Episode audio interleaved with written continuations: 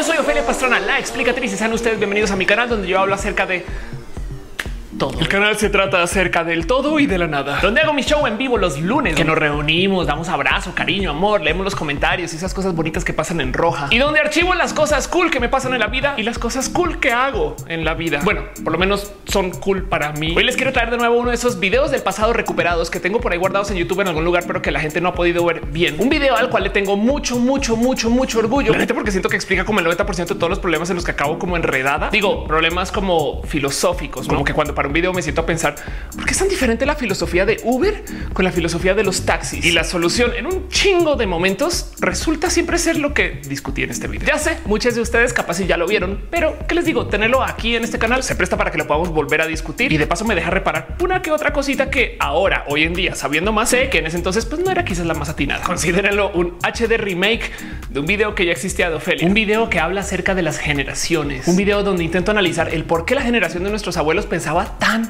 pero tan diferente a nuestra generación, porque es que no solo es que los millennials usan apps para todo y comen tostadas con aguacate, sino es que hay una profunda diferencia en el cómo la generación joven de hoy aprecia la belleza de modos totalmente diferente a lo que sucedía cuando nuestros abuelos tenían nuestra edad. Y no solo es el hecho que tengamos el Internet es que algo cambió. Pero en vez de rehacer el video acá y volvérselos a contar, ¿por qué no me acompañan y viajamos al pasado para visitar a la Ofelia de ese entonces cuando se hizo ese video? Una Ofelia más inocente, pensadora, una Ofelia un tantito más calmada, una Ofelia más roja. Ya van a ver. Solamente denme dos segundos, voy por mi dispositivo para viajar en el tiempo. Ajá. Capitana, una para transportar. Vamos a la nave. Prepara los atuendos. Tenemos que viajar al pasado. ¿Qué tal? Yo soy Ophelia Pastrana, la explicatriz. Y esto es mi canal para hablar de tecnología, videojuegos, porque no todo puede ser retos y story también la vida. Hey, ¿no les pasa que se sienten día con día en una suerte de guerra ideológica contra sus padres o sus abuelos? O sea, entiéndase, más allá de lo normal entre generaciones algo hay que hace que nuestros modos de vida sean drásticamente diferentes a lo que les tocó a ellos. Sería muy fácil decir que pues es el Internet, Ofelia, que pues sí, la gente deviene de modos completamente diferentes cuando hay tanta información a la mano. Pero yo creo que la realidad es un tanto más profunda que eso. Hubo un evento drástico, tan drástico que cambió el cómo pensamos de nosotros como humanidad. Y esto sucedió durante la vida de nuestros abuelos y nuestros papás. A ver, me explico. Vivimos en el mundo de las bombas nucleares, un término que yo creo que mucha gente ha escuchado, pero tanto así como el funcionamiento de microondas, creo que no entiende exactamente qué es todo lo que está pasando con estos dispositivos. Solo les digo desde ya, tengan miedo, tengan mucho miedo. Os hablo del microondas y a la bomba también, porque justo este miedo es el que creó las diferencias más importantes en el cómo pensaban nuestros abuelos acerca del valor de la vida y lo que nos tocó a nosotros. ¿Cuánto miedo nos debería de dar la bomba nuclear? Pues una bomba atómica o pues bueno, nuclear. Básicamente es un dispositivo que obtiene una gran cantidad de energía por medio de reacciones nucleares. Si no entienden, vayan y estudien física y química. Mentiras, mentiras, mentiras, mentiras. Básicamente el funcionamiento del dispositivo se basa en provocar una reacción nuclear sostenida en cadena. Que por si no lo sabían, el funcionamiento de la bomba atómica es básicamente el mismo funcionamiento de un reactor nuclear de energía. Ofelia, chingada madre, pero explica. Ya, todo arranca desde una propuesta que presenta Albert Einstein. Y es la famosísima E es igual a mc al cuadrado. Que lo que quiere decir es que la energía es igual a la masa multiplicada por un número chingo madralmente veces grande, que es la velocidad de la luz al cuadrado. Básicamente lo que encuentra Einstein es que cualquier objeto que tiene X o Y de masa pues agarras ese X o Y por pequeño que sea, lo multiplicas por número pinches veces grande y va a contener toda esa energía. O sea, es igual a mesa al cuadrado. Lo que quiere decir es que la materia no es más que una forma de energía y esto es inmenso. Y si bien quiere decir que podemos arrancar de energía y hacer materia, que de paso es como soluciona cantidad de problemas en Star Trek. El núcleo se basa en un nanoprocesador FTL con 25 quelactirads bilaterales, 20 de los cuales funcionan como esclavos de una terminal primaria Heisenfran. Por supuesto, usted sabe lo que es un quelilactiral bilateral. Hoy vamos a hablar del inverso, agarrar materia y volverla energía. Y además, como estás multiplicando por un número muy grande, la fórmula indica que puedes integrar cantidades muy pequeñitas de materia y conseguir cantidades inmensas de energía. Y esto fue lo que le abrió el camino a la era nuclear y el por qué estamos en este desmadre ahorita. Pues si la idea técnicamente fue hacer reactores nucleares para tener inmensas fuentes de energía eléctrica a base de poquito material combustible. Pero pues bueno, esta necesidad de darnos golpes en la cara y ser bullies y por eso se desarrolló la bomba. Para poder trabajar tanto como con los reactores como con las bombas nucleares, hay que trabajar con combustibles que sean prácticamente puros. ¿Cuáles? Pues si la ecuación dice masa, básicamente más buscando a ver cuáles son los materiales más densos en existencia, que de paso tengan capacidades fisiles, o sea, que puedan básicamente reaccionar como se desea que se reaccione para este tipo de cosas y trabajas con eso. El uranio, de hecho, tiene el mayor peso atómico desde todos los alimentos que se encuentran en la naturaleza. Para darles una medida, el uranio es aproximadamente un 70% más denso que el plomo y lo que se usa hasta ahora son isótopos de este tipo de materiales, como el uranio 235 o el plutonio 239. El caso es que el funcionamiento de la bomba nuclear es muy similar a lo que encuentras en un reactor de energía, donde la diferencia más grande es el mecanismo de activación de la bomba. Esos dispositivos están diseñados con el combustible fragmentado. Y pues la explosión en sí sucede cuando golpeas todos los fragmentos entre ellos bruscamente, lo cual quiere decir que las bombas atómicas técnicamente están explotando antecitos de golpear con la tierra por medio de un mecanismo de proximidad. Por otro lado, si estás cargando una bomba nuclear y de puro chance se te cae encima de una hoguera, pues no va a explotar. Oye, Ophelia, ¿qué son esos tipos de ejemplos? Güey, en fin, en el caso es que las bombas son bastante más complicadas que solamente por un químico A y químico B. Boom. En el caso de la bomba de hidrógeno, que básicamente es otro tipo de bomba nuclear, genera fusiones de los núcleos de átomos ligeros, que en este caso pues, son hidrógeno 2 e hidrógeno 3. Y esta bomba va a desprender una energía calórica específica bastantes veces mayor que las de las bombas atómicas, entre comillas, convencionales. Pero ojo que para iniciar esa reacción necesitas temperaturas excesivamente elevadas. ¿Y sabes cómo las consigues? Usando una bomba atómica. Eh, lo cual quiere decir que para detonar una bomba de hidrógeno necesitas una bomba nuclear. Entonces técnicamente las bombas de hidrógeno son bombas nucleares con madre. Como sea, pues ya llegamos acá, donde la humanidad ya consiguió dominar las reacciones nucleares de fisión y de fusión con fines destructivos. Pero si bien eso sucede para las aplicaciones pacíficas, que viene a ser lo que es la energía nuclear, solamente la de fisión es viable con una cantidad de cosas que están investigando ahorita que ojalá lleguen a funcionar. No más por si no lo han escuchado, la energía explosiva de las bombas atómicas se compara con lo que se desprende por la masa de un millón de toneladas de trinotrotolueno. Técnicamente las bombas nucleares se encuentran entre las denominadas armas de destrucción masiva. La reconocen porque estas producen la famosísima nube con forma de hongo. Originalmente la bomba atómica fue desarrollada por los Estados Unidos durante la Segunda Guerra Mundial gracias a una cosa que se llamaba en ese entonces el proyecto Manhattan. Y ojo que Estados Unidos es el único país que ha hecho uso de la bomba en combate. Por si no lo tienen presente, fue en 1945 contra las ciudades japonesas de Hiroshima y de Nagasaki. Ahora, lo que está realmente loco del caso es que desde la primera prueba se han detonado 2475 armas nucleares en todo el mundo y más del 85% de esas detonaciones vienen de solo dos países, los Estados Unidos y lo que era antes la Unión Soviética. Pero lo más cabrón de todo es que lo que se soltó en Hiroshima y Nagasaki fueron bombas muy pequeñas en comparación de lo que hay en los armamentos modernos. La bomba que aplanó Hiroshima fue una explosión de más o menos unos 15 kilotones, o sea, el equivalente a explotar 15 mil toneladas de TNT. Y la bomba que se lanzó sobre Nagasaki tuvo una explosión de 21 kilotones. Ahora consideren que el arma nuclear más grande que existe en el arsenal de los Estados Unidos hoy puede producir una explosión de más o menos unos 1.2 megatones. Si vieron Hiroshima, Nagasaki, kilotones, lo que tenemos ahorita, megatones. Pero eso es lo que hay ahorita. La bestia más grande detonada por los Estados Unidos se llamó Castle Bravo y esta produjo una explosión de unos 15 megatones, básicamente alrededor de mil veces la escala de lo que se soltó en Hiroshima. E incluso eso es chiquitito en comparación a la mayor arma nuclear detonada en la historia. En octubre de 1961, tan solo 16 años después de la explosión en Hiroshima, la Unión Soviética detonó un dispositivo que se llamó el Tsar Bomba. Básicamente pusieron en el mapa y dijeron a la chingada con este territorio en particular. Esa bomba detonó con una fuerza de unos 50 megatones, básicamente 3300 veces lo que aplanó Hiroshima. Y fue una explosión tan poderosa que casi que destruye el avión que la suelta. Pero además se reportaron ventanas rotas en casas tan lejos que ya estaban en Noruega y en Finlandia. Como si eso no fuera suficiente, las ondas de choque creadas por la bomba le dieron la vuelta a la Tierra tres veces. Y ojo, porque no acaba la locura. Esta prueba era en realidad una versión reducida de lo que era teóricamente posible. Afortunadamente nunca fue probada, pero los soviéticos tenían planes de crear una bomba que podría ser el doble de poderosa que la Tsar bomba. O sea, un monstruo de 100 megatones, 6600 veces lo que se dejó en Hiroshima. Hay un website que te deja calcular más o menos cuál sería el rayo explosivo al recibir un impacto de esta calaña, donde podemos ver que si de puro chance llegara a caer una bomba como esta teórica en la Ciudad de México, pues dependiendo de cómo sopla el viento y dejando de lado que se aplanaría y destrozaría y dejaría de existir toda la Ciudad de México y Toluca, la radiación asociada podría cubrir desde lo que sería el ex centro de la Ciudad de México hasta Celaya o si está soplando en otro sentido hasta Poza Rica. Menos mal todo eso se acabó, ¿no? No.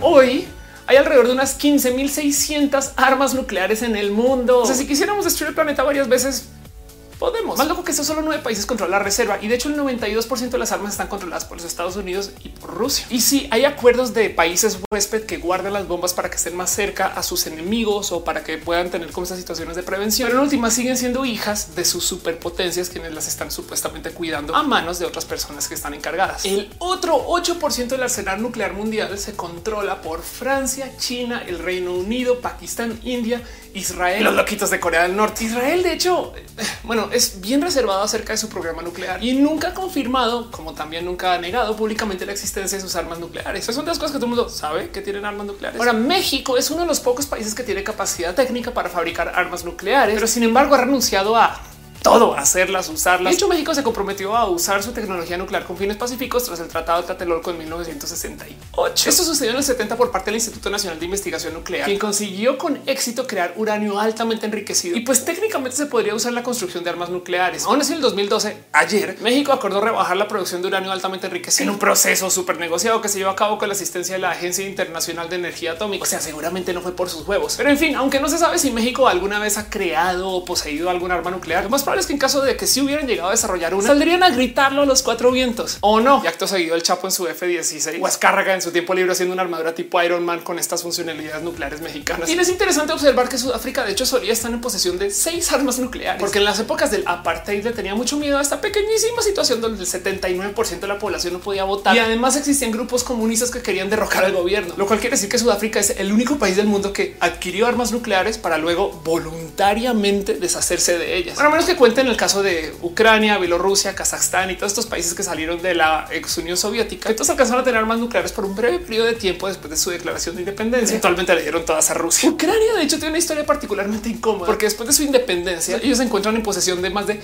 5 mil bombas nucleares, lo cual haría a Ucrania por un periodo breve la tercera potencia nuclear más grande y probablemente uno de los países más poderosos del mundo como resultado. Pero bueno, ellos acordaron entregarlas a Rusia a cambio de una promesa donde súper prometieron que nadie iba a violar su territorio y que los iban a cuidar y que íbamos a ver las fronteras. pues bueno, ya sabemos cómo terminó eso. Que además como resultado de ejemplo es dudoso que otros países ahora salten del entusiasmo a renunciar a sus armas nucleares en caso de obtenerlas. espero que esto les explique el por qué Corea del Norte uno son tan pinches raros, porque ya que tienen armas nucleares generan esta rarísima relación con otros países para colaborar para unas cosas sí, para otros y se la pasan haciendo pinches pruebas de lanzamiento. Porque aunque Corea ya tiene la bomba nuclear o por lo menos la capacidad de hacer bombas nucleares, no tienen cómo enviarlas a otro país donde podrían hacer daño extremo como arma de destrucción masiva. O sea, menos mal, porque si eso no los ha asustado todavía, luego está el tema de los cohetes. Miren, dejando de lado que los estadounidenses no tuvieron absolutamente ningún problema con construir un arma tamaño personal para lanzar ojivas nucleares. El método de envío de las bombas nucleares es por medio del uso estas cosas que se llaman misiles intercontinentales balísticos, ICBMs eh, por sus siglas en inglés. O sea, los aviones, los misiles que se podrían disparar de estos aviones normalmente viajan a velocidades subsónicas o cerca a Mach 1, que los hace relativamente susceptibles a fuego antiaéreo o a rastreo por parte de un misil tierra-aire. Un ICBM se lanza normalmente hacia afuera de la atmósfera, o sea, es un cohete, va al espacio.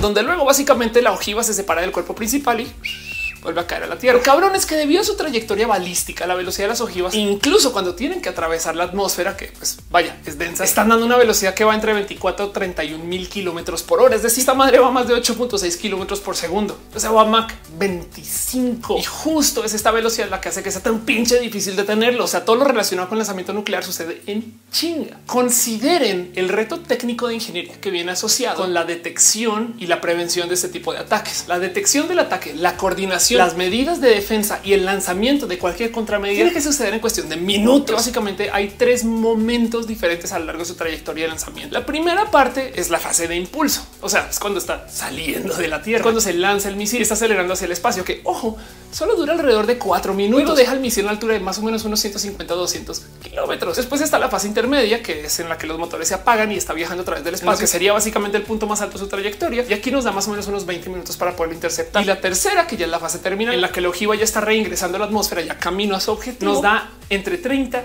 y un minuto para poder operar. O sea, es súper jodido. Quiere decir que antes de poder hacer cualquier cosa es necesario el poder detectar cuando se realiza algún lanzamiento. Hoy en día hay una red de satélites que usan sensores infrarrojos que están observando el planeta constantemente en búsqueda de la llama característica de los motores de un cohete. Pero ojo que esa es la solución millennial. Antes de tener los satélites de detección, el único modo de saber si un lanzamiento había ocurrido era mediante puestos de radar a lo largo del planeta que están tratando de detectar cuando un objeto superara cierta altitud. Eso hay que considerar que para derribar un misil, pues necesitas otro misil que además vaya aún más rápido. Y el problema, sobre todo con la etapa de lanzamiento, es que los misiles se pueden estar lanzando desde adentro de territorio enemigo o en plataformas móviles o incluso desde el mar. Estas mares pueden salir desde barcos o hasta submarinos. Pero pasado muchos años se han tratado de desarrollar muchas opciones, como por ejemplo hay armas tipo rayos láser aéreos, que si bien tienen la capacidad de derribar misiles, tienen que estar relativamente cerca, ya que la atmósfera disipa el rayo láser a través de grandes distancias. Honestamente, esta solución es más o menos una mamada. el avión tendría que estar, bueno, uno ya en el aire, pero además cerca del punto de lanzamiento antes de que llegue al espacio. para eso tendrías que organizar una red de aviones que estén casualmente volando cerca de los puntos de lanzamiento, así pasando bien cerca de las fronteras de no, no, sí, yo acá, pues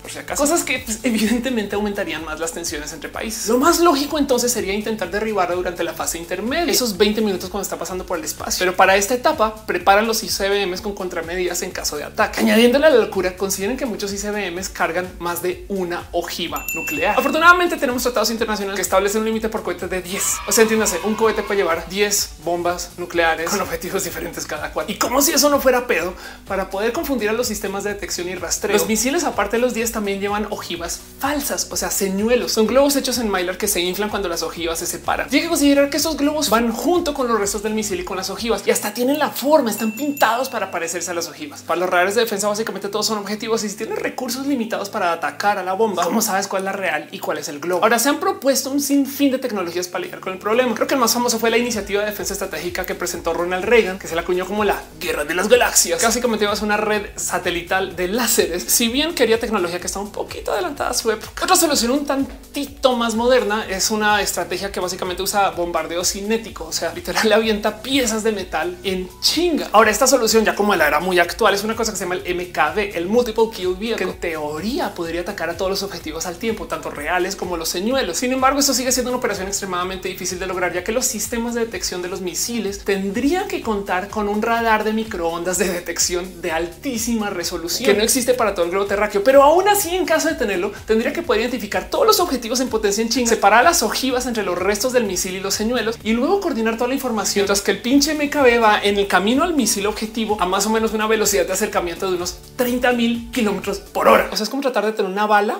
con otra. Y todo este mierdero es considerando el lanzamiento de un cohete. ¿Recuerdan ese día cuando les dije que había más o menos unas 15 mil bombas en el planeta? Pues es extremadamente improbable que solo se lance un ICBM. En un ataque real serían lanzados por docenas. Además no tienen todos por qué salir del mismo lugar. Básicamente un ataque real abrumaría cualquier sistema de defensa. Y aún así derribas el 80% de todos los cohetes que vienen. Si dejas pasar el 20%, las chances que se destruya una ciudad o dos o tres. O sea, para rematar esto tienen que ser soluciones de 100% de efectividad o nada. Pánico pánico. La última herramienta a disposición que existe sería aplicar una solución más bien tipo de Matrix, donde lo que intenta hacer es detonas una carga nuclear pequeña cerca a las ojivas cuando ya van en caída. Que le digo con todo tipo de ligeras, porque recuerden que en esta etapa van más o menos unos 5 kilómetros por segundo. Básicamente la lógica acá es tratar de dañar sus sistemas de navegación o ya de plano sus sistemas para detonar. Recuerden que hay que comprimir el detonante o si no, no se va a ejecutar la explosión nuclear. Hay en ese caso una bomba cinética que si bien va a hacer daño, pues por lo menos no va a planar Nueva York. Ahora, ojo, cuando digo hacer uso de una pequeña bomba nuclear que explota alrededor de estos monstruos, estoy hablando de una bomba más o menos del tamaño de lo que se detona Hiroshima y Nagasaki. Aquí ya nos jodimos igual porque implica irradiar el objetivo, porque estás explotando estas bombas arriba en los cielos, encima de una ciudad importante. Así que, ¿qué hicimos como humanidad? La solución fue detener toda esta locura por medio de armas literal psicológicas. A ver, se estableció una política mundial, tiene más de 60 años y sigue en pie, que es la política de destrucción mutuamente asegurada. Lo que quiere decir es que por política, si tú disparas contra mi país, yo voy a retaliar automáticamente. Aunque si bien yo no puedo parar tus bombas porque es un pedo, pues tú tampoco vas a poder parar las mías. ¿Cómo ves? Motivo por el cual se dice que siempre estamos a tan solo menos minutos del final del mundo. Porque si ven la situación de la típica película de terror es que se lanza una bomba por accidente, pues por consecuencia todo el mundo va a responder. Quien recibe la bomba no se va a sentar a ver si se disparó por accidente o no. gut feelings, hairs on the back of your neck, little devils or angels sitting on your shoulders. Captain. We're all very well aware what our orders are and what those orders mean. They come down from our commander in chief. They contain no ambiguity. Mr. Hunter, I've made a decision. I'm captain of this boat. Los veo jugadores de Call of Duty. Y bueno, por consecuencia, entonces estamos congelados en una muy curiosa situación donde los países invierten en mostrar que tienen fuerzas militares, pero no necesariamente están gritando yo lo invadiéndose el uno al otro. Por lógica rara que sea la política de la destrucción mutuamente asegurada sirve y ha sido muy efectiva para poder mantener la paz. Básicamente lo que hace es que la guerra nuclear simplemente no valga las consecuencias para ambos bandos. Y si acaso, más bien nos tienen cerrados en un sinfín de negociaciones y pláticas y discusiones y rarísimos momentos de política internacional que muchas veces se representan como muestras de poder de cada lado. Pero como dijo Winston Churchill, hablar sin parar, la neta sigue siendo mejor que la guerra. Oye, Ofelia, ¿qué chingados tiene eso que ver con lo que decías al comienzo acerca de los padres, la cultura? No, no, no, no, no, ahí ven, ahí ven, es que quiero que entiendan por qué hay tanto pinche miedo acerca del tema de la bomba. No es solo cultura popular. Esa madre está ahí, existe. O sea, tiene todo que ver con la bomba el caso de la cultura. No es por el miedo a la bomba ni que se nos haya olvidado que existe más, sino es por lo que sucedió en respuesta a ella. O sea, en respuesta al abstracto mental de la existencia de la bomba nuclear, porque también seamos honestos, nadie la ha visto, a menos que, eh, bueno, algunos de ustedes trabaje con una bomba nuclear en México y nos quisiera decirlo acá en los comentarios. Por saber, por saber. O sea, el tema es que la generación de nuestros abuelos valoraba que las cosas existieran por mucho tiempo, valoraba la construcción de ideas, valoraba la tradición y la nuestra no por pues es que en un mundo con bombas nucleares, ¿de qué sirve asignarle valor a las cosas que tienen miles de años de tradición? Si igual esas como lo que se creó ayer, el arte sin tradición, las cosas de la vida que se le ocurrieron al vecino, que nada tiene que ver con tener mil años de formación de una idea específica. Ambas esas, como las viejas instituciones de la creación humana, ambas podrían desaparecer con un chasquido. Y entonces, por consecuencia, ambas las cosas con tradición como las cosas sin tradición en su modo se vuelven igual de hermosas. A ver, la generación anterior trae un modo de pensar que es excesivamente diferente a lo que muchos de nosotros estamos aplicando en la vida hoy. O sea, este debate de más rápido y que no valoramos las tradiciones está totalmente atado con la existencia de la bomba. Bomba. Miren, antes de la existencia de la bomba nuclear, a nuestros padres y abuelos les tocó una vida criados bajo un método o filosofía de vida que se le llevó a conocer como el modernismo. Eh, básicamente es esta enseñanza o este modo de vida donde tú construías edificios figurativos con las ideas que mientras más tiempo llevaran en desarrollo, mejor. Eh, un ejemplo rápido. Harvard, pues este recinto educativo existe desde antes de la existencia de los Estados Unidos. Por consecuencia, ha de ser lo mejor que hay. el modernismo es algo que se le llama a este estilo de pensamiento que existe como de más o menos finales de 1800 hasta eso de 1945. Que ahí les va, maneja el siguiente principio básico. Las verdades devienen del esfuerzo. Para el modernista la vida es así.